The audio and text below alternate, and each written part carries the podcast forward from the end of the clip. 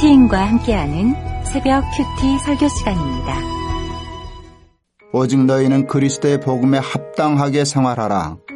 이는 내가 너희에게 갚거나 떠나 있으나 너희가 한 마음으로 서서 한 뜻으로 복음의 신앙을 위하여 협력하는 것과 무슨 일에든지 대적하는 자들 때문에 두려워하지 아니하는 이 일을 듣고자 함이라. 이것이 그들에게는 멸망의 증거요 너희에게는 구원의 증거니 이는 하나님께로부터 난 것이라. 그리스도를 위하여 너희에게 은혜를 주신 것은 다만 그를 믿을 뿐 아니라 또한 그를 위하여 고난도 받게 하려 하심이라. 너희에게도 그와 같은 싸움이 있으니 너희가 내 안에서 본 바요 이제도 내 안에서 듣는 바니라. 그러므로 그리스도 안에 무슨 권면이나 사랑의 무슨 위로나 성령의 무슨 교제나 국률이나 자비가 있거든 마음을 같이하여 같은 사랑을 가지고 뜻을 합하며 한 마음을 품어 아무 일에든지 다툼이나 허영으로 하지 말고 오직 겸손한 마음으로 각각 자기보다 남을 낮게 여기고 각각 자기 일을 돌볼 뿐더러 또한 각각 다른 사람들의 일을 돌보아 나의 기쁨을 충만하게 하라. 네, 방금 읽으신 빌립보서 1장 27절부터 2장 4절까지의 본문으로 우리 큐티인 제목 성령 안에서 하나 됨의 말씀을 가지고 말씀 나누도록 하겠습니다. 네, 지난 월요일부터 시작된 빌립보서 1장의 내용은 어, 바울이 로마에서의 자신의 근황을 알리고 또 그 과정에서 자연스럽게 자신의 신앙관을 이야기하는 내용이었는데요. 네, 그것은 자신이 비록 지금은 감옥에 갇혀 있는 상황이지만 그 상황이 도리어 복음의 진보를 가져왔고 더 나아가서는 그리스도를 위해서라면 자신은 감옥에 갇히는 것보다 더한 삶과 죽음의 문제까지도 불사하겠다는 강한 의지를 보여주는 것이었습니다. 그 의지의 끝판왕 구절이 무엇입니까? 바로 20절에 이는 내게 사는 것이 그리스도니 죽는 것도 유익함이라 라는 말씀 아니겠습니까? 정말 이 구절만 보아도 사도 바울의 대단한 의지가 지금 저와 여러분들을 포함한 이 편지를 받는 모든 수신자들에게 잘 전달되는 것 같습니다. 어, 그리고 바로 오늘 본물부터의 내용은 드디어 빌립보 교인들을 향해서 어, 이제 복음에 합당한 삶을 살라고 본격적으로 권면하는 내용이 시작되는 것입니다.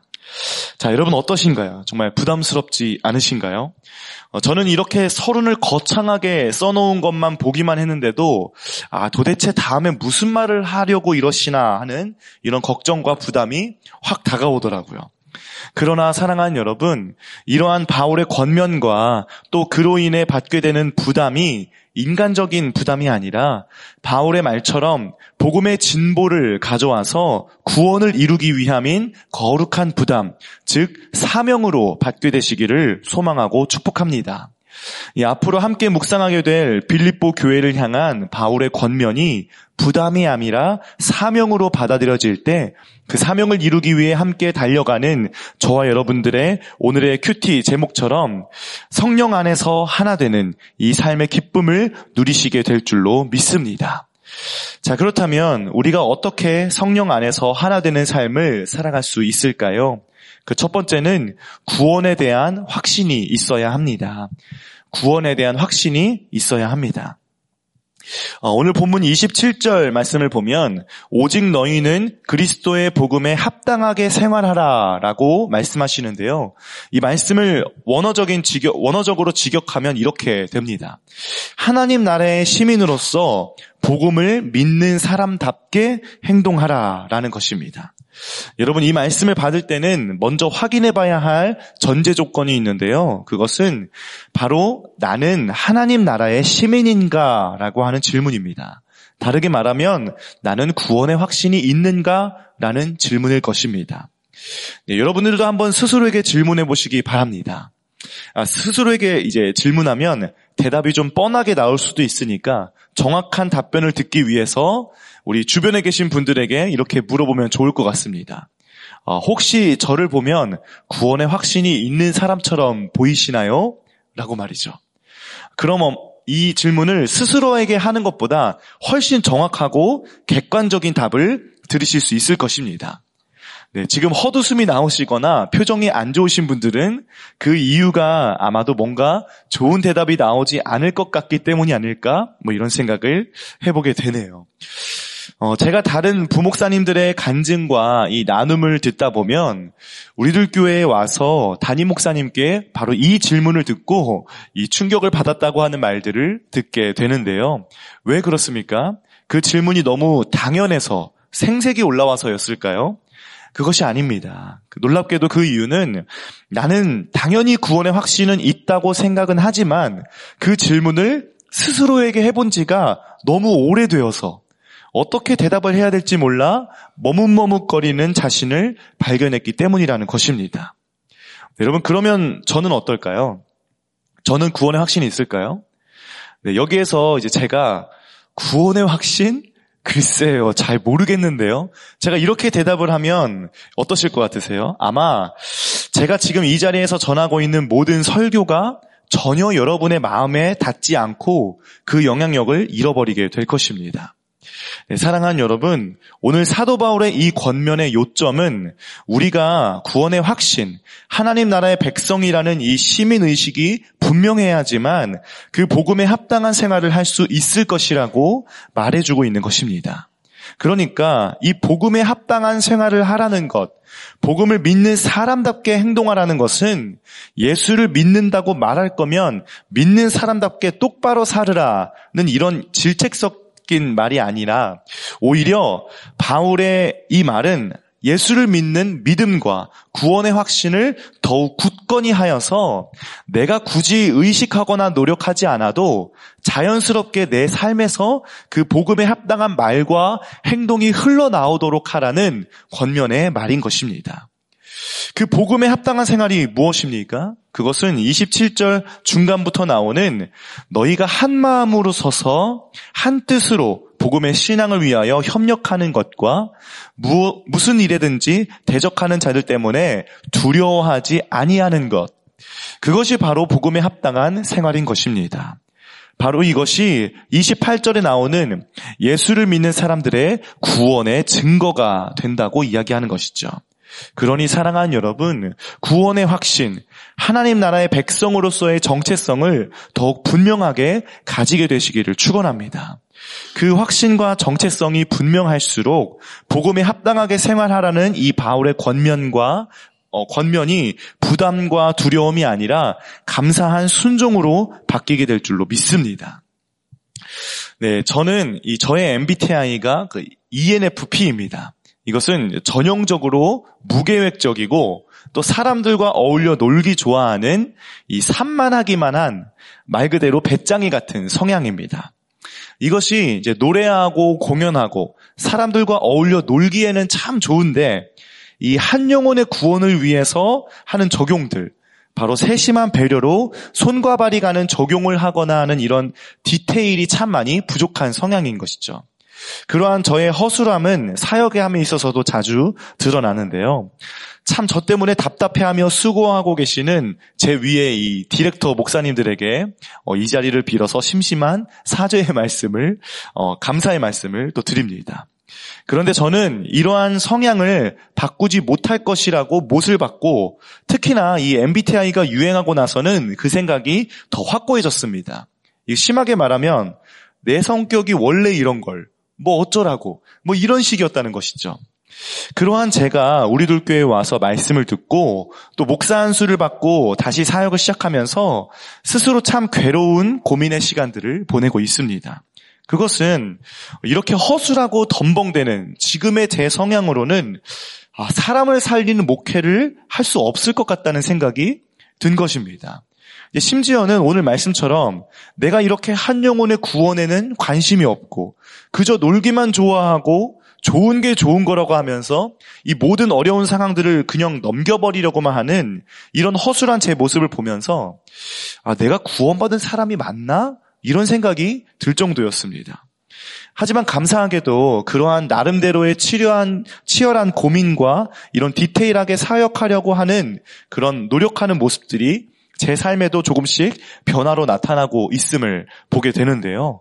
어, 결정적으로 최근에 제가 MBTI 검사를 한번 다시 해보았더니 이전에, 이전에는 이 무계획성이 거의 100%였는데 지금은 이 계획적인 성향과 무계획적인 성향이 거의 반반씩 나오는 결과를 어, 보게 되었습니다. 이 사역에 있어서도 사실 여전히 허술하고 실수가 많지만 그래도 꾸준히 섬기고 노력하려는 이런 모습을 통해서 어, 은혜를 받았다고 하는 이 성도님들의 간증을 들으면 아, 참 이런 저도 고쳐 쓰시는 하나님께 감사를 고백하게 됩니다. 네, 앞으로도 조금 더 디테일하게 또 조금 더 계획적으로 사역하고 우리 성도 여러분을 섬길 수 있는 목회자가 될 수 있도록 기도해 주시면 감사하겠습니다. 네, 적용 질문 드리겠습니다. 여러분은 구원의 확신이 분명히 있습니까? 내 옆에 있는 사람도 나를 구원의 확신이 있는 사람으로, 사람으로 보나요? 네, 구원의 확신은 받았어도 이건 안 돼! 라고 하는 혹시 고정된 생활 습관이 있진 않으신가요? 네, 정말 나를 위, 나를 구원하시기 위해 이 땅에 오시고 또 십자가의 죽으심으로 나를 하나님 나라의 백성 삼아 주신 그 복음의 확신을 더욱 견고하게 세워 가시기를 소망합니다. 그래서 이 세상에서 정해주는 이 MBTI 따위에 사로잡히지 말고 복음에 합당한 생활을 하여서 사람 살리는 사명을 감당하는 저와 여러분들이 되시기를 간절히 축원합니다. 네, 우리 한 발 더 나아가서 우리가 어떻게 성령 안에서 하나 되는 삶을 살아갈 수 있을까요? 그 두 번째는 믿음과 고난이 한 세트임을 믿어야 합니다. 이 믿음과 고난이 한 세트임을 믿어야 합니다. 자, 오늘 본문 29절 말씀입니다. 그리스도를 위하여 너희에게 은혜를 주신 것, 것은 다만 그를 믿을 뿐 아니라 또 또한 그를 위하여 고난도 받게 하려 하심이라. 어, 이 말을 이해하기 쉽게 설명하면 성도의 고난은 하나님이 믿어지는 믿음과 동일한 은혜의 선물이라는 것입니다. 이 말씀은 하나님께 은혜를 받은 자들은 아무런 고난도 없이 이 세상을 살아갈 것이라는 이 잘못된 기복신앙을 바로잡게 해주는 중요한 구절이 되기도 하죠. 어, 하지만 그럼에도 불구하고 이 고난이 믿음과 한 세트로 주시는 하나님의 선물이라는 말씀은 여전히 받아들이기가 참 쉽지 않아 보입니다. 그렇다면 우리는 이 말씀을 어떻게 받아들여야 하는 것일까요? 그것은 참된 믿음, 온전한 믿음은 고난을 통해서만 받을 수 있다는 것을 인정해야 하는 것입니다. 사실 이것을 조금만 생각해 보면 우리는 쉽게 깨달을 수 있는 부분이긴 합니다. 한번 질문해 볼까요? 여러분의 믿음은 언제 더 견고해지셨나요? 네, 대부분의 경우 바로 치열한 고난의 때를 통과하면서 우리의 믿음이 견고해졌음을 인정할 수밖에 없을 것입니다. 어, 지난 주일 말씀에도 우리의 나의 무능을 인정하는 내 주여 우리가 어찌하리까라는 이 고난의 외침이 있어야지만 그만큼의 믿음이 자라난다는 것이라고 말씀해 주셨죠. 사랑하는 여러분, 고난과 믿음은 한 세트로 주시는 하나님의 선물 세트입니다. 이것을 잘 기억해서 신앙생활을 하면서 받게 되는 수많은 갈등 등과 고난들을 말씀으로 잘 통과할 수 있게 되시기를 축복합니다. 그 고난들을 말씀으로 해석해 줄 공동체에 붙어가면 하나님이 그 믿음을 견고하게 해 주실 줄로 믿습니다. 그 고난을 통, 견고한 믿음이 어, 약재료가 되어서 다른 사람을 구원으로 인도하여 성령 안에서 하나 되게 하시는 그 사명도 감당하게 하실 줄로 믿습니다. 네, 저는 지난 가을에 이 목회자 세미나를 듣고 그 후에 이어지는 목회자 띵크 양육의 녹취자로 섬기면서 우리 강사님으로 섬기시는 평원님들의 강의를 들을 수 있었습니다. 그 강의를 들으면서 제가 이번에 가장 크게 깨닫게 된 점이 있는데요. 그것은 바로 남편이 바람을 피우고 또 폭행까지 하는 고난을 겪은 후에야 비로소 내가 남편을 그토록 무시했던 죄인이었다는 것을 깨닫고 견고한 믿음을 선물로 받게 되었다는 간증이었습니다. 더욱 놀라운 점은 내가 이렇게 치열한 고난을 겪어야지만 죄를 깨닫고 견고한 믿음을 가질 수 있는 어, 정말 완고한 사람이었구나라는 것이 깨달아지면서 내가 구원으로 인도되기 위해서는 내가 누구랑 결혼을 했던지 반드시 이 고난을 당해야만 했는데 이렇게 내가 죄를 깨닫기까지 수고해준 지금의 배우자에게 진심으로 미안한 마음이 들었다는 것이었습니다. 어, 사실 제가 그동안은 이 나의 구원을 위해 고난을 준 그 사람에게 나를 위해 수고해줘서 고맙다는 고백을 했다는 것이 사실 제, 저에게는 온전히 이해되지는 않았었거든요. 그런데 이번 강의를 이제 들으면서 그것이 비로소 완전하게 제가 이해가 된 것입니다. 사랑하는 여러분, 혹시 지금 배우자나 자녀들, 혹은 내 주변의 어떤 사람 때문에 힘든 고난의 시간을 통과하고 계신 분이 계시나요? 혹시 그 사람만 없어지면 이 고난에서 해방되어서 자유하게 될 것 같다는 생각을 하고 계시진 않으신지요? 어, 그렇다면 이렇게 생각했으면 좋겠습니다. 나의 구원과 거룩, 이 견고한 믿음을 위해서는 이 고난이 반드시 나에게 있어야만 하는 필연적인 시간인데 그 과정을 위해서 지금 그 사람이 하나님께 선택되어 나를 위해 수고하는 이 몽둥이로 쓰임받고 있는 중이라고 말입니다. 어, 이게 정말 사실 마음먹기 어려운 일이라는 것을 감히 저도 예상해 봅니다. 그렇지만 오늘 말씀에 믿음과 고난이 하나님이 묶어져 주시는 선물 세트라고 하시니 견고한 믿음을 위해서 또 구원을 위해서 더 나아가서는 성령 안에서 하나 되게 하심을 위해서 이 고난의 시간이 필연적인 시간임을 인정하고 또 공동체와 함께 믿음으로 잘 통과할 수 있게 되시기를 간절히 기도하고 소망합니다. 그 시간을 말씀과 공동체에 잘 붙어서 통과하면 견고해진 나의 믿음을 가지고 이제 나를, 나를 위해 수고해 준 그 사람의 구원을 위해 손과 발이 가는 적용도 할 힘을 주실 것입니다. 그리고 비로소 성령 안에서 하나 되게 하시는 이 회복의 은혜까지도 넘치도록 부어주실 줄로 믿습니다. 네, 적용 질문 드리겠습니다. 고난과 믿음이 한 세트임이 믿어지시나요? 여러분의 믿음과 구원을 위해 몽둥이로 쓰임 받고 있는 그 사람은 누구입니까? 그 사람이 나를 위해 수고하고 있음이 인정되시나요?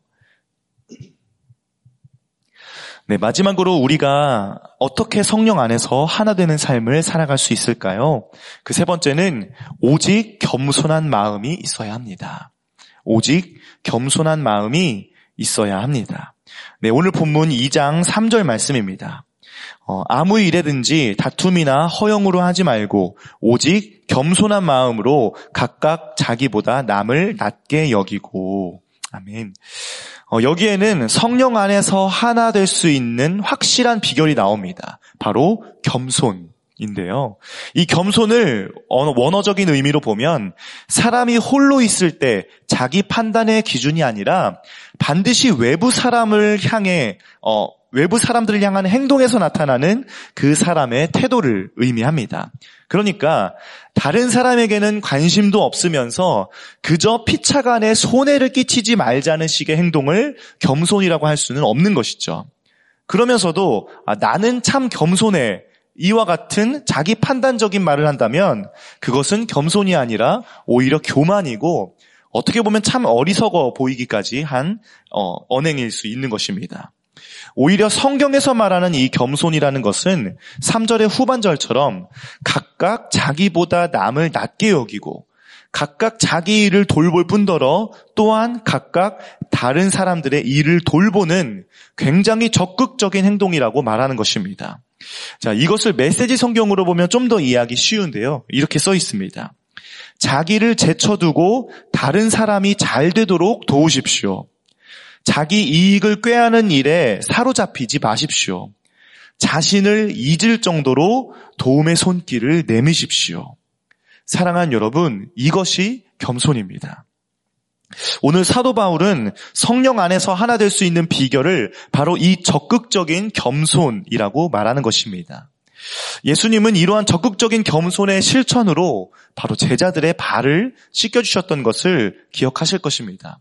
이렇게 겸손은 내가 낮아지려고 노력하는 자기중심적인 적용이 아니라 나보다 남을 높여주려고 하는 적극적인 실천이라는 것을 기억하시기 바랍니다. 그래서 오늘 하루 나보다 남을 아 나보다 남을 높여주는 적극적인 겸손을 실천함으로 성령 안에서 하나 되는 이 기쁨을 누리시는 오늘 하루가 되시기를 간절히 축원합니다. 네, 적용 질문 드리겠습니다. 나는 겸손한 사람입니까? 아니면 겸손을 실천하는 사람입니까? 오늘 내가 높여주어야 할 그 사람에게 어떤 적용을 하시겠습니까? 어, 네, 오늘은 저희 가정에 어, 새 생명이 태어나는 날입니다. 네, 수술을 하는 것은 아닌데 저희 와이프가 이제 촉진제를 맞고 유도분만으로 아이를 낳기로 하였는데요. 네, 오늘 나오는 아이는 저희 가정의 셋째 아이이고 저는 오늘 특별한 문제가 생기지 않는다면 새 아들의 아버지가 될 것 같습니다. 어, 사실 저는 저희 가정이 셋째가 생기기 전까지는 어, 뭔가 특별할 것이 없는 그냥 두 아들을 둔 너무나도 평범한 가정이라고 생각했습니다. 이 말이 무슨 뜻이라면 이제 저는 제 인생에 있어서 가정보다 어쩌면 저의 삶과 저의 사역이 더 중요한, 중요한 가치였다는 것입니다. 어쩌면 제 인식 속에서 저희 가정은 제가 사역을 안정적으로 할 수 있도록 도와주는 어떤 안전장치쯤으로 여겼던 것 같습니다. 그래서 이 둘째 아들이 조금 돌이 조금 지났을 무렵부터 이 아이를 얼른 어린이, 어린이집에 보내버리고 와이프한테 일을 하라고 제가 다그치기도 했는데요. 그러다가 셋째가 생겼다는 소식을 듣게 된 것입니다. 그리고 그 셋째도 아들이라는 이제 검사 결과를 받고 나서야 아 그동안 내가 얼마나 가정에 소홀했고 또 이기적인 마음으로 살아왔었는지가 깨달아지고 우리 가정의 그 우리 가정이 이제 그저 평범한 가정이 되지만은 않을 수도 있겠구나라는 생각을 제가 하게 되었습니다. 어쩌면 저희 구, 저의 구원을 위해서 저희 세 아들 중에서 어느 녀석이 수고를 해줄지는 모르겠다는 이런 거룩, 거룩한 부담과 걱정이 벌써부터 되기도 하는데요. 오늘 설교를 준비하면서 어, 어떤 마음을 가져야 오늘 세상에 나와 처음 만날 아이와 어, 함께 어떤 기도를 해야 할지 어, 고민이 많이 되었습니다. 그런데 이 설교 준비를 점점 마치면서 그 기도 제목들이 정리가 되더라고요. 그것은 바로 오늘 말씀처럼 내가 멋진 사역자이고 내가 겸손한 사람이라 평가받고자 하는 이런 자기중심, 자기중심적인 삶이 아니라 나보다 우리 가족을 더 높여주는 이런 적극적인 겸손을 실천하는 아빠이고 남편이 되고 싶다는 기도 제목이었습니다. 그래서 성령 안에서 이 세 아들과 함께 하나 되는 가정이 되기 원한다는 그 기도, 기도 제목들이 정리가 되더라고요. 특별히는 지난 주일 담임 목사님이 이 아이를 낳지 않아서 군대에 보낼 사람이 없다고 하셨는데 제가 이 세 아들을 건강하게 키워서 이 제가 나온 특공대나 아니면 해병대 정도는 보낼 수 있지 않을까? 뭐 이런 야무진 기도도 하게 되었습니다. 어, 오늘 만나게 될 저희 가정의 셋째 아들이 건강하게 태어날 수 있도록 그리고 새 아들과 저희 아내가 아내에게 적극적인 겸손의 적용으로 하나 되는 믿음의 가정이 될 수 있도록 긍휼한 마음으로 기도해 주시면 감사하겠습니다. 네, 우리 함께 기도하시겠습니다. 사랑의 하나님, 저는 사건을 사건으로 받아들이지 못하고 고난도 고난으로 직면하지 못해서 믿음이 없는 나약하고 어리석은 죄인입니다. 이런 죄인을 구하시기 위해 주님이 이 땅에 오시고 십자가를 지셨는데 그 사랑을 기억하지 못하고 그저 고난당하기 싫어서 여기저기 피해만 다니는 저를 불쌍히 여겨 주옵소서. 오늘 아이를 낳게 될 산모에게 힘을 주시고 순산하기를 기도합니다. 이제 새 아들의 아버지로 메어서 가정과 교회에 붙어가게 하시니 더 이상 피하지 않고 고난을 직면하고 말씀으로 잘 통과하여 견고한 믿음을 갖고 가정과 교회를 섬기는 주의 종이 될 수 있도록 붙잡아 주옵소서. 특별히 오늘도 힘겨운 고난 가운데 말씀으로 통과하고 있는 우리 성도들을 찾아가 주셔서 그들에게 넉넉한 고난을 통과할 수 있는 믿음을 허락하여 주옵소서. 그래서 이 모든 고난들이 약재료가 되어서 몽둥이를 수고하는 사람들과 같은 고난으로 힘들어하는 지체들을 살리는 귀한 사명을 감당하게 하여 주옵소서.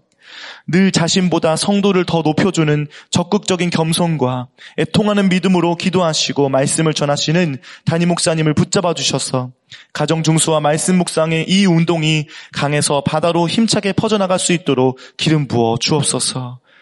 이제 대구와 광주에 세워지는 채플들을 통해서 지역 갈등이 해결되고 성령 안에서 하나 되는 기쁨을 누리게 하여 주옵소서.